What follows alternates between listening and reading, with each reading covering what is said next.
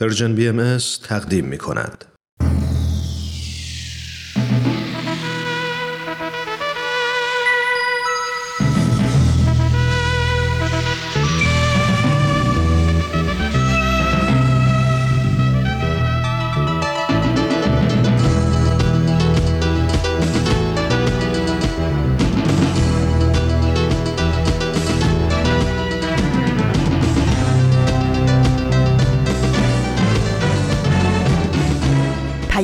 دوست. برنامه ای برای تفاهم و پیوند دلها.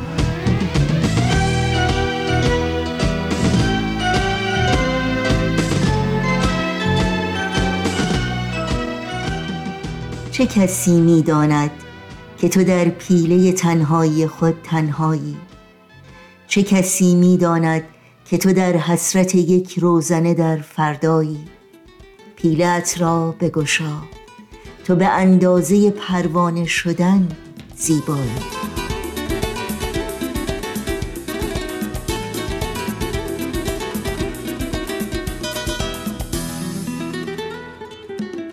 درود بیکران ما به شما شنوندگان عزیز رادیو پیام دوست. امیدواریم در هر گوشه و کنار این گیتی پهناور که با ما همراهی می کنید سلامت و خوش و خورم باشید و روزتون سرشار باشه. از دلگرمی و امید.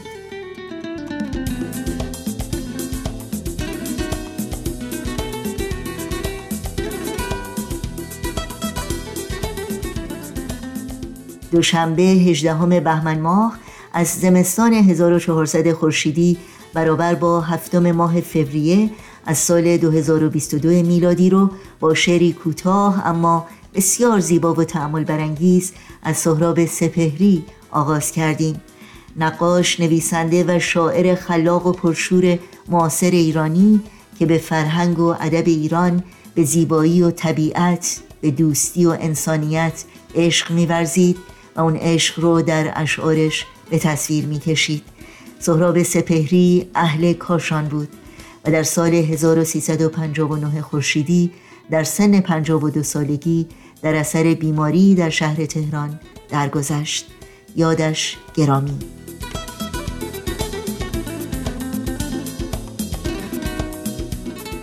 در این پیام دوست برنامه های این روزها سربلندی ایران و اکسیر معرفت رو تقدیم شما می کنیم که امیدواریم از شنیدن اونها لذت ببرید. و چون همیشه منتظر تماس های شما هستیم. با نظرها و پیشنهادهای خودتون در تهیه برنامه ها با ما همکاری کنید. آدرس ایمیل ما هست info at persianbms.org شماره تلفن ما 001 703 671 828 828 و شماره ما در واتساپ هست 001 240 560 24 14 و برنامه های رادیو پیام دوست و برنامه های دیداری سرویس رسانه فارسی باهایی در شبکه های اجتماعی فیسبوک، یوتیوب، SoundCloud، اینستاگرام و تلگرام هم زیر اسم Persian BM در دسترس شماست. آدرس تماس با ما در پیام رسانه تلگرام هست at persianbms contact. نوشین هستم و همراه با همکارانم میزبان برنامه های امروز. از شما شنوندگان عزیز رادیو پیام دوست دعوت می کنیم در طی ساعت پیش رو با ما همراه باشید.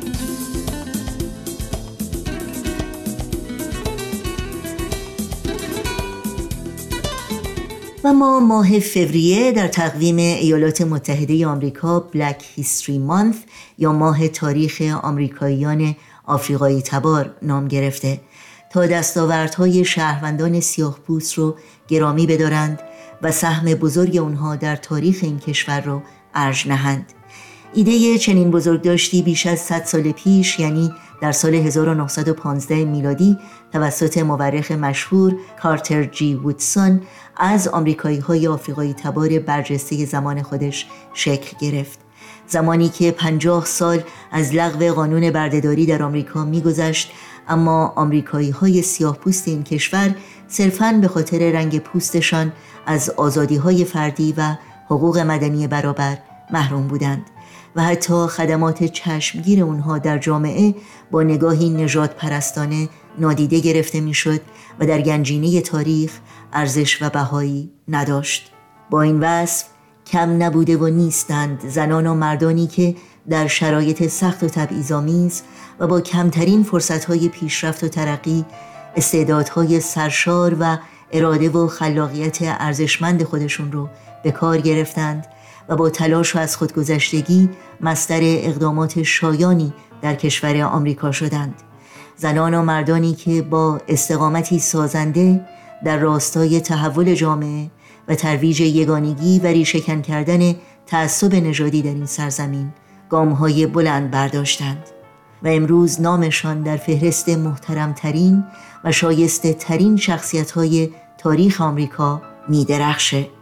مردانی چون W.E.B. دوبویس نویسنده استاد دانشگاه و فعال حقوق مدنی لنگستن هیوز شاعر و رمان نویس برجسته و یا مارتین لوتی کینگ رهبر جنبش حقوق مدنی سیاه پوستان آمریکا و همچنین زنانی چون سجرنر تروث فعال برجسته حقوق زنان و یا مایا انجلو شاعر و نویسنده محبوب که شهرتی جهانی داره یا کاترین جانسن، دوروتی ووگن و مری جکسن سه بانوی ریاضیدان برجسته که در بهبوهه دهه 60 میلادی در سازمان ناسا خدمت می کردند و سهم ارزشمندی در پروژه های عظیم این سازمان داشتند.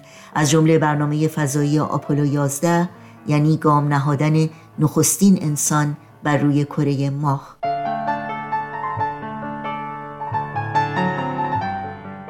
در بخشی از بیانیه عمومی محفل ملی بهایان آمریکا که روز 19 ژوئن 2020 میلادی منتشر شد در مورد اهمیت ریشهکن کردن موزل تبعیض نژادی که جامعه آمریکا همچنان با آن روبروست و دستیابی به یگانگی نوع بشر می‌خوانیم آینده ما بر پایه یگانگی اهل عالم استوار است. تحقق آن مرحله بعدی زندگی در این جهان است. دستیابی به این موفقیت نمودار بلوغ نوع انسان خواهد بود. زمان رسیدن به این هدف و سهولت دستیابی به آن بسته به تعهدی است که همه ما برای تحقق این اصل متعالی بر عهده گیریم. روزی آخر یک ندام را به هم خواهد رساند روزی آخر قلب ها را سوی هم خواهد کشاند روزی آخر می توان از هر دلی آینه ساخت. بهترین آهنگ ها را می توان روزی نواخت. می توان آن روز را گاهی همین امروز دید. می توان آوازهای مردمانش را شنید. می توان آن روز را گاهی همین امروز دید. می توان آوازهای مردمانش را شنید. روزی آخر یک ندام را به هم خواهد رساند. روزی آخر قلب ها را سوی هم خواهد کشاند. روزی آخر می توان از هر دلی آینه ساخت. بهترین آهنگ ها را می توان روزی نواخت. می توان آن روز را گاهی همین امروز دید. می توان آوازهای مردمانش را شنید. می توان آن روز را گاهی همین امروز دید. می توان آوازهای مردمانش را شنید. سربلندی ایران برنامه این ساعت ماست که تقدیم شما شنوندگان عزیز رادیو پیام دوست می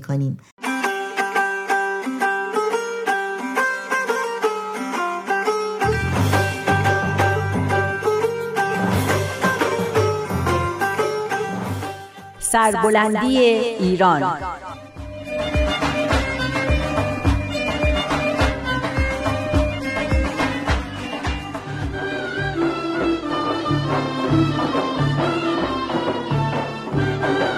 تهیه کننده و کارگردان امیر یزدانی.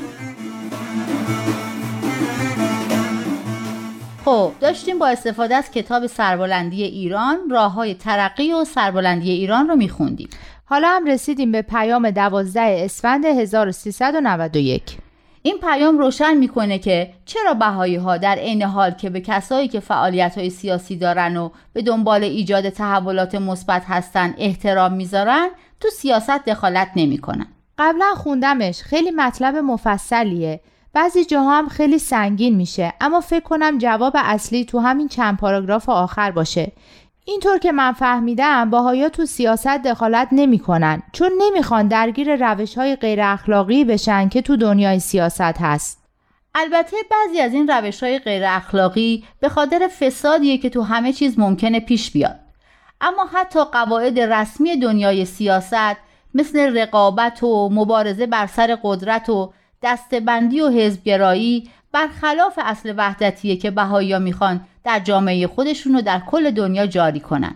اینجا میگه باید بر اساس همکاری و با نیروی عشق و محبت و وحدت و دیگه چی بود؟ خدمت خاضعانه و اعمال خالصانه و کلا قوایی که روح انسان داره. درسته. میگه باید با اینا دنیا رو درست کرد. البته اصل قضیه اینه که شما هم مثل بقیه مردم ایران علاقمند به آبادانی ایران و درست کردن اوضاع کل دنیا هستین اما به روش خودتون روشی که توش جنگ و خشونت و این چیزا نباشه. درسته بهایی ها نسبت به مسائل ایران و دنیا بی تفاوت نیستن اما روششون برای درست کردنش فرق می‌کنه.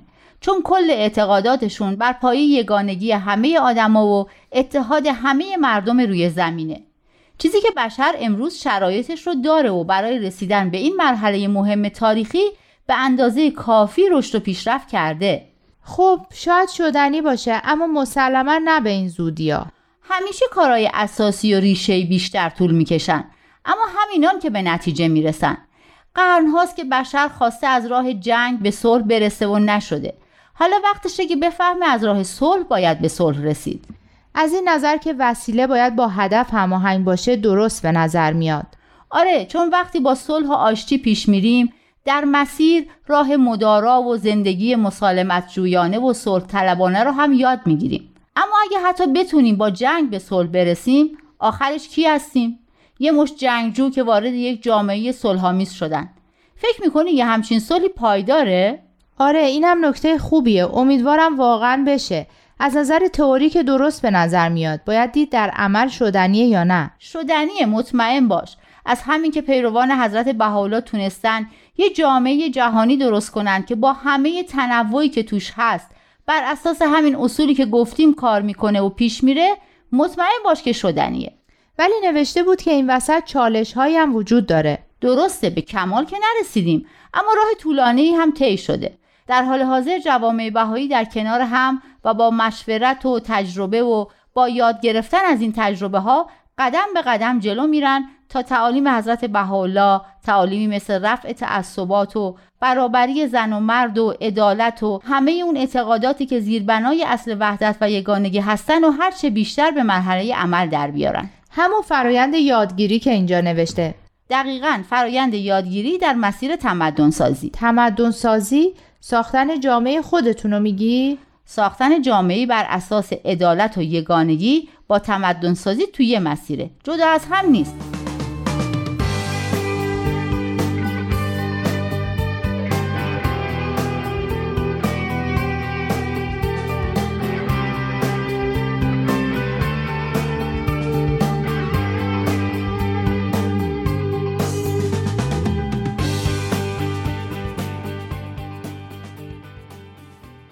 شما یه جامعه کوچیک متحدی رو بر اساس صلح و اصول یگانگی می‌سازی و دیگران رو بهش دعوت می‌کنی. این میشه هسته تمدن صلحآمیز و متحد بشری. هسته؟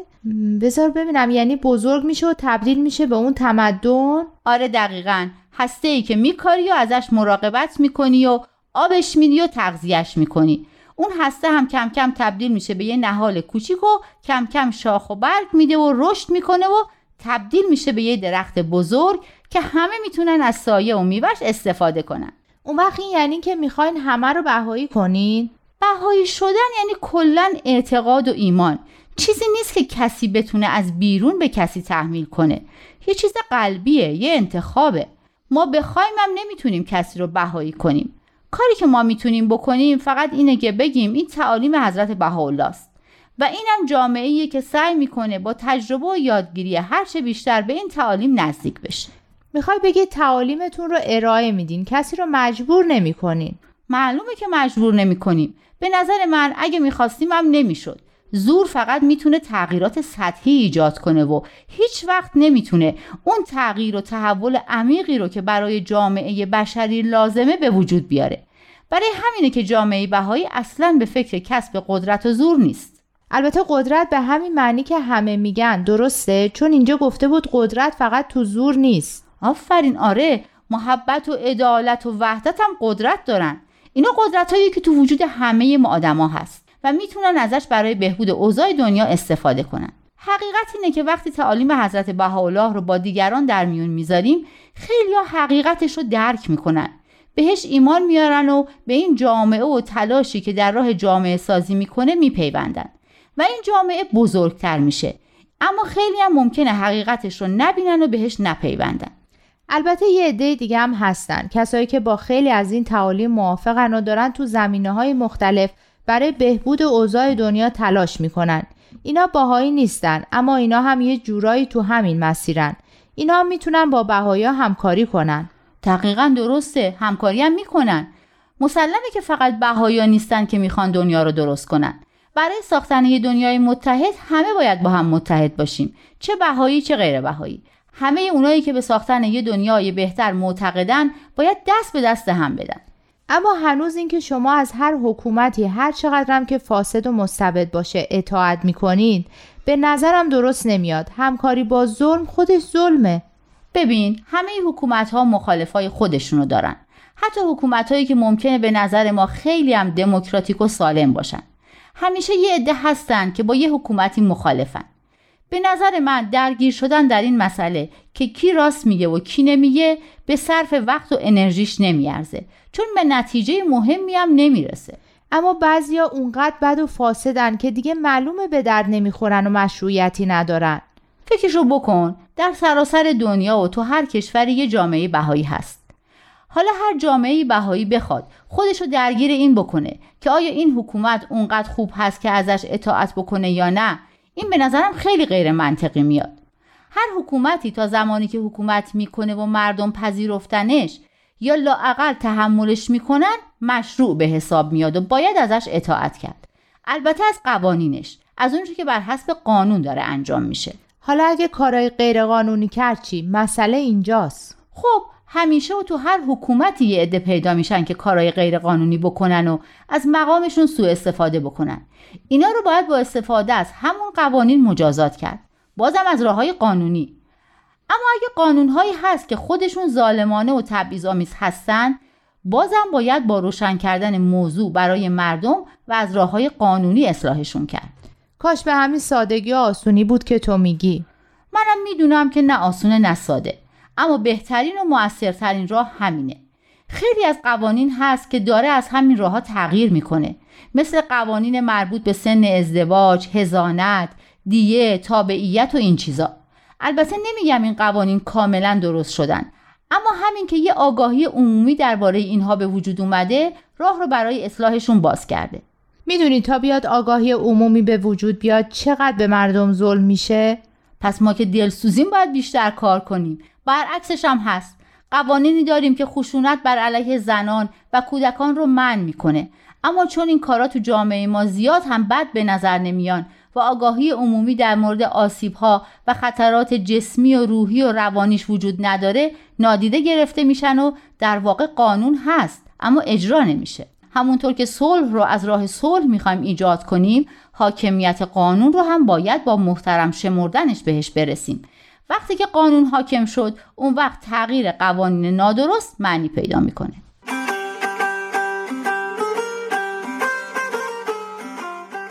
با برنامه از مجموعه سربلندی ایران همراه بودید. این برنامه و همه برنامه های رادیو پیام دوست پادکست برنامه ها و همینطور برنامه های دیداری سرویس رسانه فارسی باهایی و اطلاعات کامل راه های تماس با ما در صفحه تارنمای ما persianbahaimedia.org در دسترس شماست.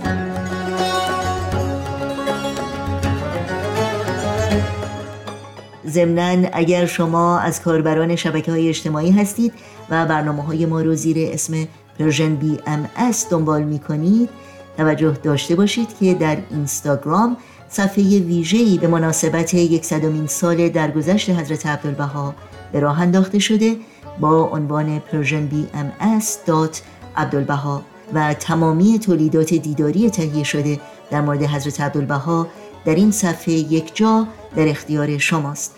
امیدواریم از این برنامه ها استفاده بکنید و این سفر رو به دوستان خودتون هم معرفی کنید. جان و جهانی کریما مرا؟ چه جان و جهان از کجا تا کجا؟ که جان خود چه باشد بر عاشقان؟ جهان خود چه باشد بر اولیا؟ جهان خود چه باشد؟ جهان خود چه باشد بر اولیا؟ جهان خود چه باشد؟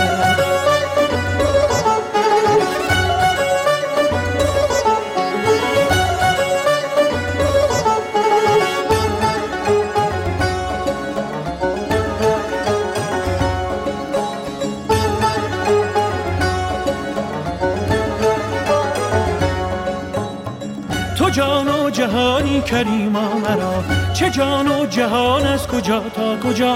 که جان خود چه باشد بر عاشقان؟ جهان خود چه باشد بر اولیا؟ جهان خود چه باشد؟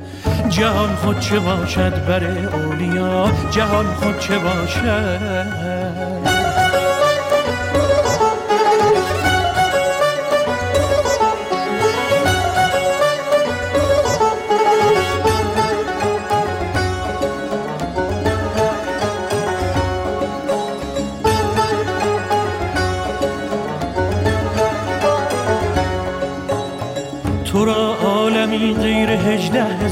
زهی کیمیا و زهی کبریا. یکی بیت دیگر بر این قافیه. بگویم بلی وام دارم تو را درم. بار فضل تو بستانه هاست که آن نشکند زیر هفت آسیا.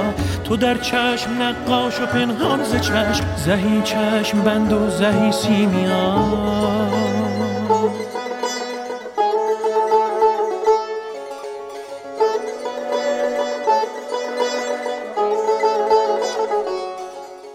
خب شنوندگان عزیز از خبرهای خوب و تازه رادیو پیام دوست اینکه از روز دهم ماه فوریه یعنی پنجشنبه همین هفته همه برنامه های روزهای پنجشنبه رادیو پیام دوست ویژه کودکان، والدین و مربیان خواهد بود. امیدواریم اطلاع رسانی کنید با برنامه های روزهای پنجشنبه همراه باشید و این برنامه ها رو با دوستان خودتون هم شریک بشید. با بخش دیگری از مجموعه اکسیر معرفت پیام دوست امروز رو ادامه میدیم. اکسیر معرفت.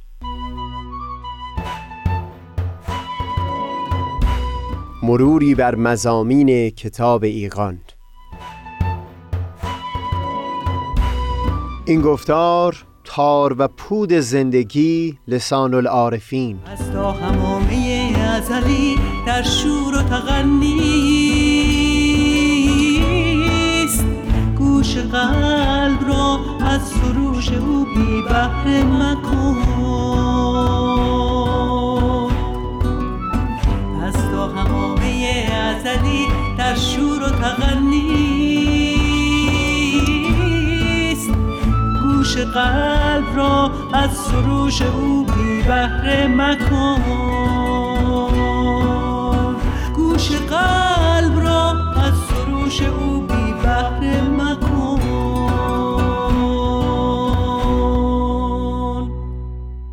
دوستان سهیل کمالی هستم.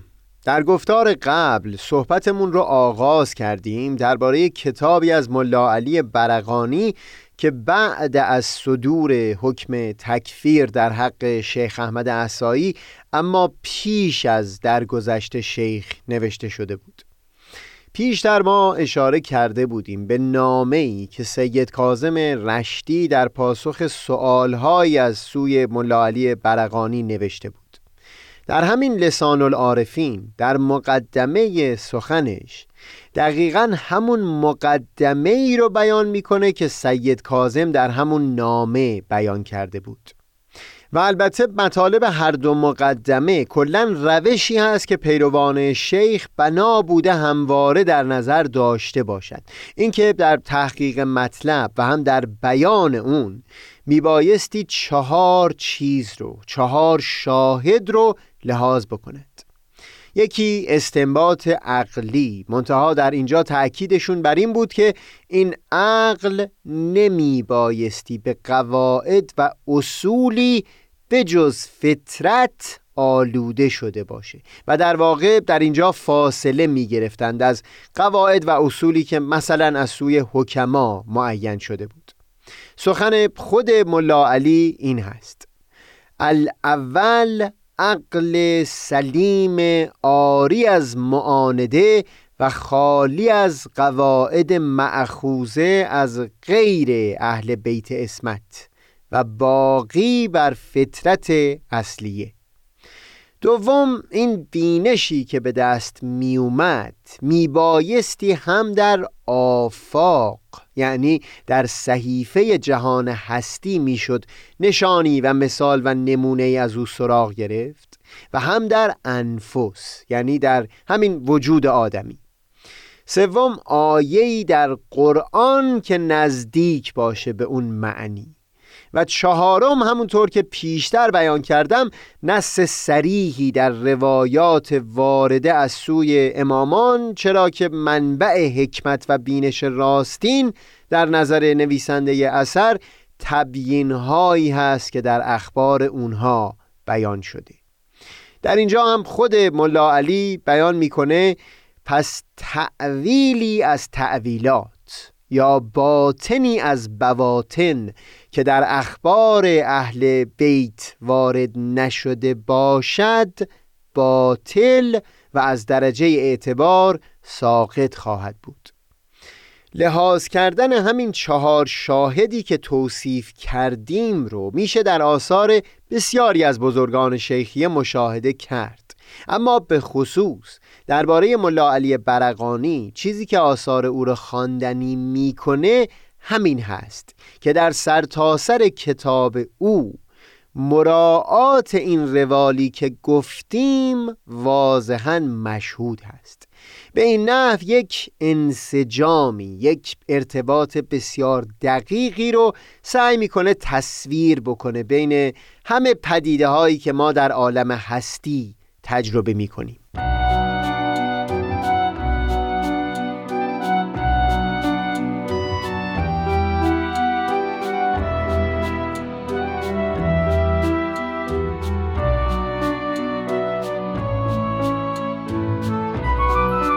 ملا علی در مقدمه همین لسان العارفین بعد از اینکه روش خودش در تحقیق مطلب و لزوم ادامه بحث بر اساس اون چهار شاهد رو توضیح میده واضحا بیان می‌کنه که این نحوه برخورد با مسائل روش شیخ احمد احسایی هست. این است مسلک اهل عرفان خاص شیخ ما اطال الله بقاه و جعلنی فدا در جمیع کتب و رسائل و هم تعلیفات و اجوبه مسائل. در اینجا یک نکته شایسته ذکر هست در خصوص همین مطلب. در متون تواریخ این بیان شده که ملا صالح برقانی در درون خودش فطرت سلیمی داشت و میل به زدیت با شیخ در اون نبود. من حتی در های آغازین کتاب بحرالعرفان نوشته همین ملا صالح برقانی دیدم که به تفصیل از کتاب شرح و زیاره شیخ احمد نقل می‌کنه. منتها پیچ عنوانی یا مطلبی که دال بر ستایش شیخ و یا تعن به او باشه بیان نمی‌کنه. در تواریخ این هم بیان میشه که ملا علی برقانی واضحا از پیروان شیخ بود اما به خاطر قوت و نفوذی که ملا تقی داشت این هر دو برادر با نهایت احتیاط رفتار می کردند تو کابونی در قصص العلماء حتی از زبان ملا صالح برقانی خواب و رؤیایی هم در تعنه به شیخ احمد نقل می‌کنه. من متاسفانه هرچه گشتم نتونستم از نوشتجاتی که ملا علی برقانی بعد از درگذشت شیخ در زمینه مسائل اعتقادی و کلامی تعلیف کرده باشه چیزی پیدا بکنم. اما در همین لسان العارفین با اینکه در روزگار نزدیک به تکفیر شیخ نوشته شده که احتمالا تنش هم بیشتر بوده منتها با سراحت تمام در همین مقدمه از نیکوتر بودن روش شیخ احمد در پرداختن به مسائل سخن میگه. در جمیع کتب و رسائل و تعلیفات خودش. در هر حال برای اینکه این جریان تحقیق مطلب در چهار سطح و استفاده از چهار شاهد شفافتر بشه. من میل دارم در اینجا یک نمونه از همین کتاب ملا علی نقل بکنم. هرچند می‌دونم که بدون توضیحات مفصل و بدون مقدم چینی مطلب گنگ خواهد موند اما با این همه خالی از سود نیست که برای نشون دادن اینکه اون الگویی که سید کاظم رشتی به دست می‌داد در عمل به چه صورتی در میومد این نمونه رو نقل بکنم.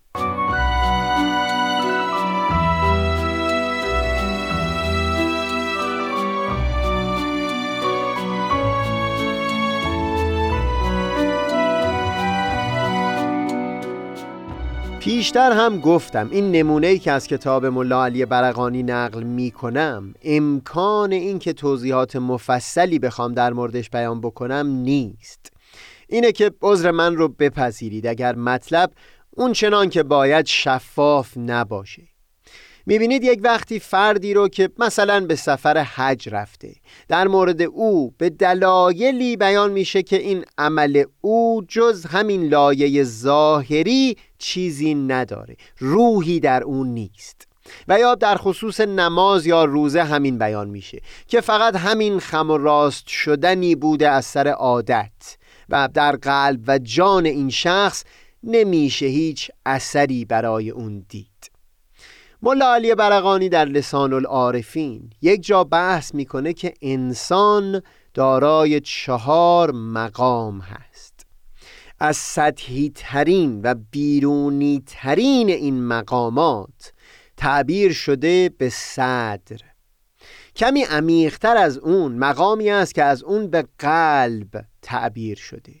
مقام عمیقتر از اون فعاد و ژرفترین لایه وجود آدمی هم از اون به لب تعبیر شده که جمع اون الباب هست مثلا در ترکیب اول الباب بعد در خصوص هر یک از اینها یک آیه از قرآن نقل می‌کنه که ما اینجا اونها رو تکرار نمی کنیم در مرتبه بعدی این چهار مقام رو پیوند میده به یکی از مراتب آفرینش کل جهان هستی که همون مطابق با مراحل آفرینش انسان هم هست.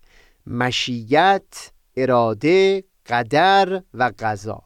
که ما این چهار مرحله رو در یکی از همین گفتارهای تار و پود زندگی در آینده نزدیک توضیح خواهیم داد. در ادامه این چهار مرحله رو مرتبط می‌کنه با رنگهای سفید به رنگ مروارید زرد به رنگ زعفران سبز به رنگ زمرد و سرخ به رنگ یاقوت. همچون تمامی موجودات آدمی هم در آفرینش خودش از همه این مرحله ها گذشته و در هر مرحله عهدی از او گرفته شده برای اینکه عامل بشه به اون چیز که شایسته مقام انسان هست. این عهد همون عهد الست هست که در همه چهار مرحله از او گرفته شده. اگر آدمی در همین عالمی که الان در او زندگی می کنیم به این عهد وفا کرده باشه این نشان از اون هست که در تمامی اون مقامات غیبتر دیگه هم او به عهد خودش وفا کرده.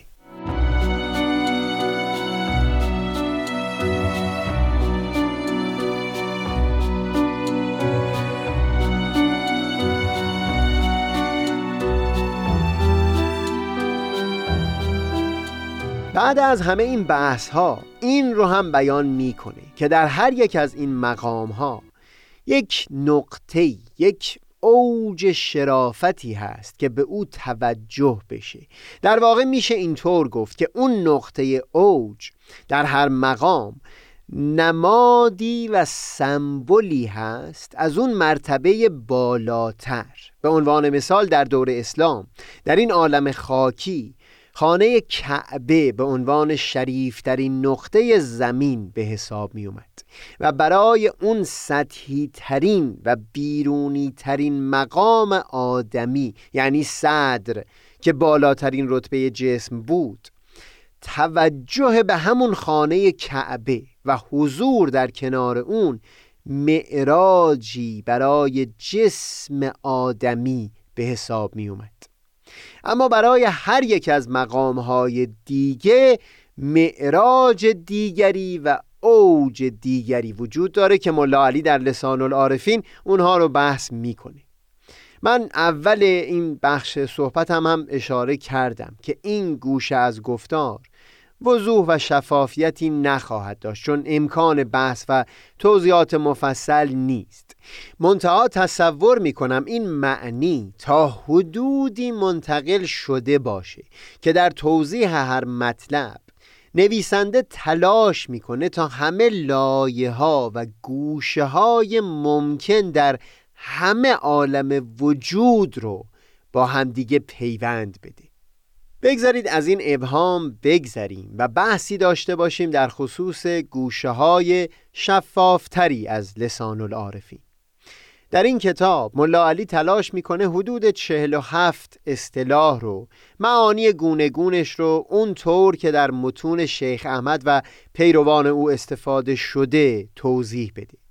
و در آخر هم بیان می‌کنه که این همه از خود اخبار و روایات امامان برداشت شده ولی از چشم بسیاری پوشیده مونده. فکر کنم برای اینکه اندکی از شیرینی مطالب این کتاب هم چشیده بشه بعد نیست در ادامه صحبتمون بدون رعایت ترتیب خاصی بحثای او زیل چند تا اصطلاح رو در میون بگذاریم.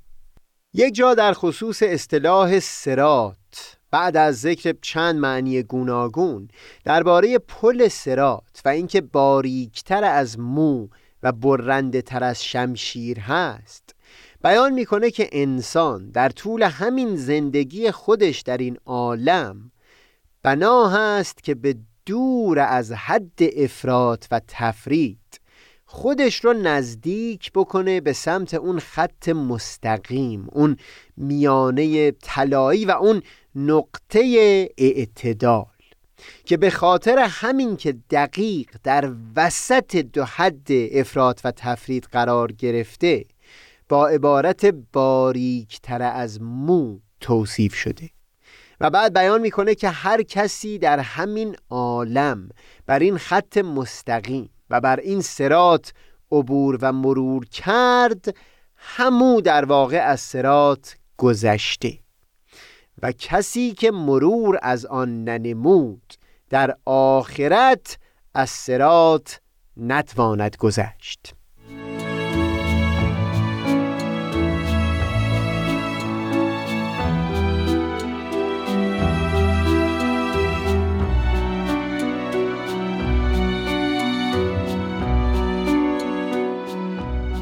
عمیقترین این اصطلاح ها برای خود من بحثی بود که در خصوص اعیان ثابته یا اندیشه مسل داشت. البته بدون اینکه نامی از افلاتون و یا عرفا بیاره. به طور خلاصه اگر بخوام بیان بکنم این باور به اون بود که برای هر نوعی از انواع مختلفی از موجودات که در این بعد جسمانی از عالم مشاهده می کنیم یک صورت عالی و ایدئالی از اون نوع در یکی از عوالم برتر جهان هستی حاضر هست که همون صورت عالی و مثالی در واقع قایتی و هدفی هست برای همه تغییراتی که برای هر یک از این انواع در همین عالم جسمانی حاصل میشه. اینکه چه چیز سبب شد که برخی فلاسفه و هم بسیاری عرفا به اون باورمند بشند. این خارج از بحث ماست. اما ملا علی هم روایتی نقل می‌کنه از یکی از امامان که بیان فرمود از هر یک از اشیاء این عالم تمثالی در عرش الهی وجود داره؟ و هم آیه از قرآن نقل می‌کنه که تقریبا به وضوح بیان فرمودند هیچ شیعی در این عالم نیست مگر اینکه از او خزائنی نزد ما حضور داشته باشه. ان من شیء الا عندنا خزائنه. و به خصوص در ادامه آیه بیان فرمودند که ولی ظهور و بروز اون خزائن غیب در این عالم به درجات و مقادیر مشخص خواهد بود که درباره این تکه دوم آیه ملا علی در یک دو سطر نکته عالی بیان می‌کنه. بحث خوبی هم داره درباره مفهوم ایمان و درجات اون و اینکه هیچ کسی حق این رو نداره که ایمان کس دیگری رو حقیرتر به حساب بیاره. روایتی نقل می‌کنه که یکی از امامان در خطاب به فردی که ایمان برخی افراد رو زیر سوال برده بود فرمودند اگر این چنین باشه افرادی که در درجات بالاتری از اون فرد قرار دارند هم می‌تونن تن بزنن به مراتب ایمانی او که در پله های پایین تری از این نردبان ایستاده.